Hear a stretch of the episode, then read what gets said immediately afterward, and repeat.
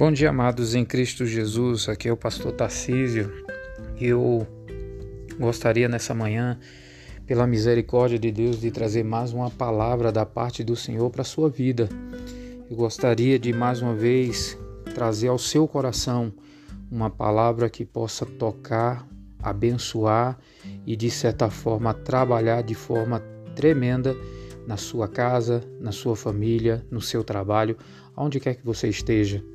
E eu gostaria nesse momento de basear, não é, é, a minha, as minhas palavras num trecho aqui da palavra de Deus que se encontra em Efésios capítulo 3, versículo 10, ao qual vai trazer para nós aqui uma pequena reflexão sobre o nosso tema de hoje, não é? As multiformes sem limites, né?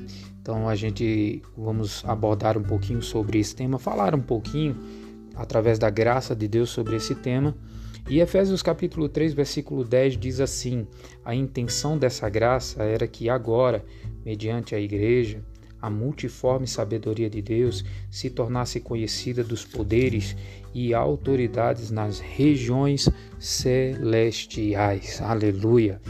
Amados, como é bom a gente falar de um Deus único, um Deus poderoso, um Deus que não há outro semelhante a Ele, não existe ninguém semelhante a Ele, nenhum Deus, não existe nada que possa se comparar com o nosso Deus. Ele é único, ele é o único que merece toda honra, toda glória, todo louvor, toda exaltação. Ele é o Deus de Abraão, ele é o Deus de Isaac, ele é o Deus de Jacó. Ele é o nosso Salvador, Ele é o nosso provedor, Ele é o nosso redentor, Ele é Senhor de nossas vidas. E esse Deus único, maravilhoso, esse Deus tremendo, esse Deus verdadeiro, ele mesmo sendo único, ele se manifesta em nossas vidas através de multiformes de trabalho, multiformes de meios de agir e nos abençoar e nos orientar. Esse Deus é tremendo, amados, e eu vou mostrar para você um exemplo de como o nosso Deus ele é tremendo, ele é verdadeiro, ele é único. Nós aprendemos isso no princípio da igreja não é, primitiva, ao qual o Senhor confiou ao apóstolo Pedro ali, não é, a iniciativa da igreja, o pastor da igreja, o homem que guiava a igreja.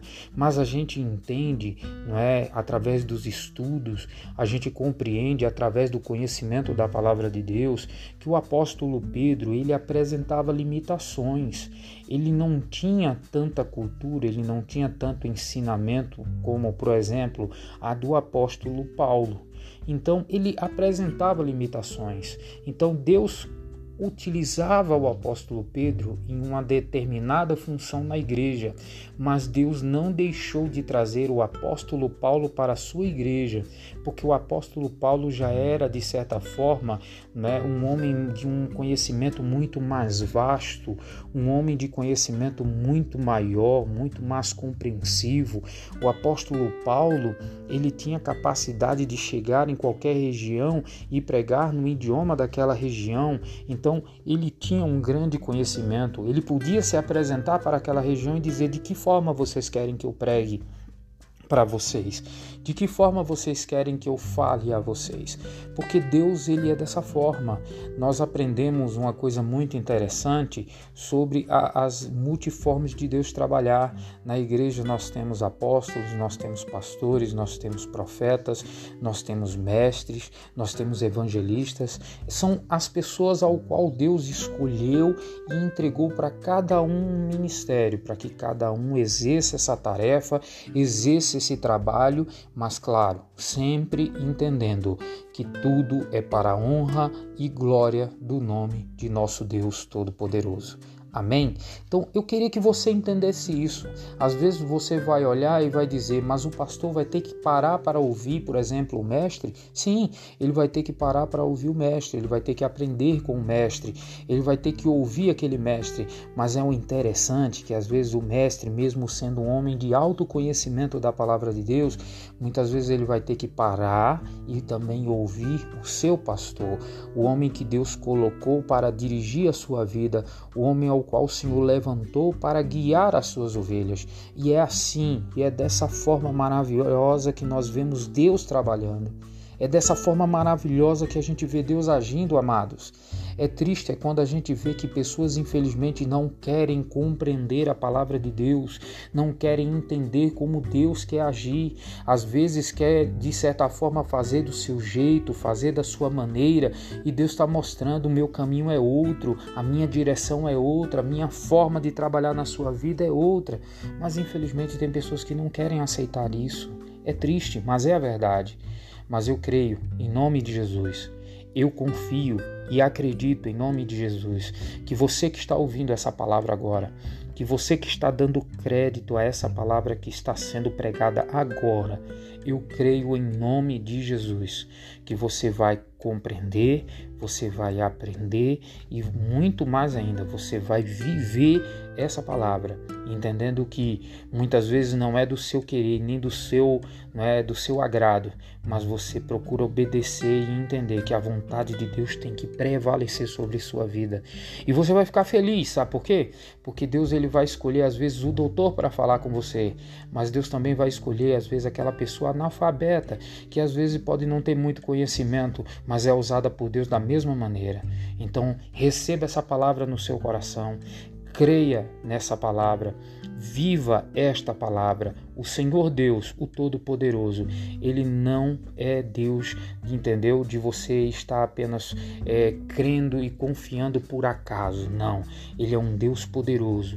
Conforme disse Jesus, ele é um Pai, ele é presente, ele está do teu lado para te orientar, para te guiar, para te ajudar, para aconselhar, para te favorecer sempre que for necessário. E lembrando que tudo para a glória dele. Amém? Porque é para isso que nós vivemos, é para isso que nós estamos, não é, servindo no reino.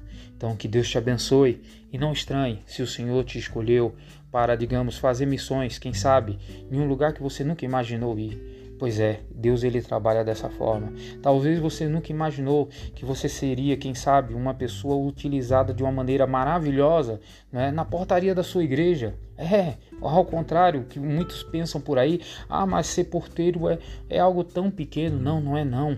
Eu sempre digo aqui na igreja que o cargo de portaria é o primeiro evangelista que temos na igreja. É a pessoa que recebe, é o que tem que mais representar Jesus, é o que tem que receber todos aqueles que vierem, todos aqueles que quiserem entrar na casa de Deus, ele tem que receber de braços abertos, sabe? Com amabilidade, abraçando, convidando para dentro da igreja, guiando a pessoa para um local confortável, entende? Esse é o papel que às vezes a gente olha assim e diz assim: Mas eu vou ser isso? Não, não despreze nenhum trabalho, não despreze nada que o Senhor colocar na sua mão, mas lembre-se da palavra de Deus que diz: Tudo que vier à tua mão para fazer, faça com toda a tua força. Que Deus te abençoe, fique com Deus e deixa Deus te usar em nome de Jesus com as suas multiformes.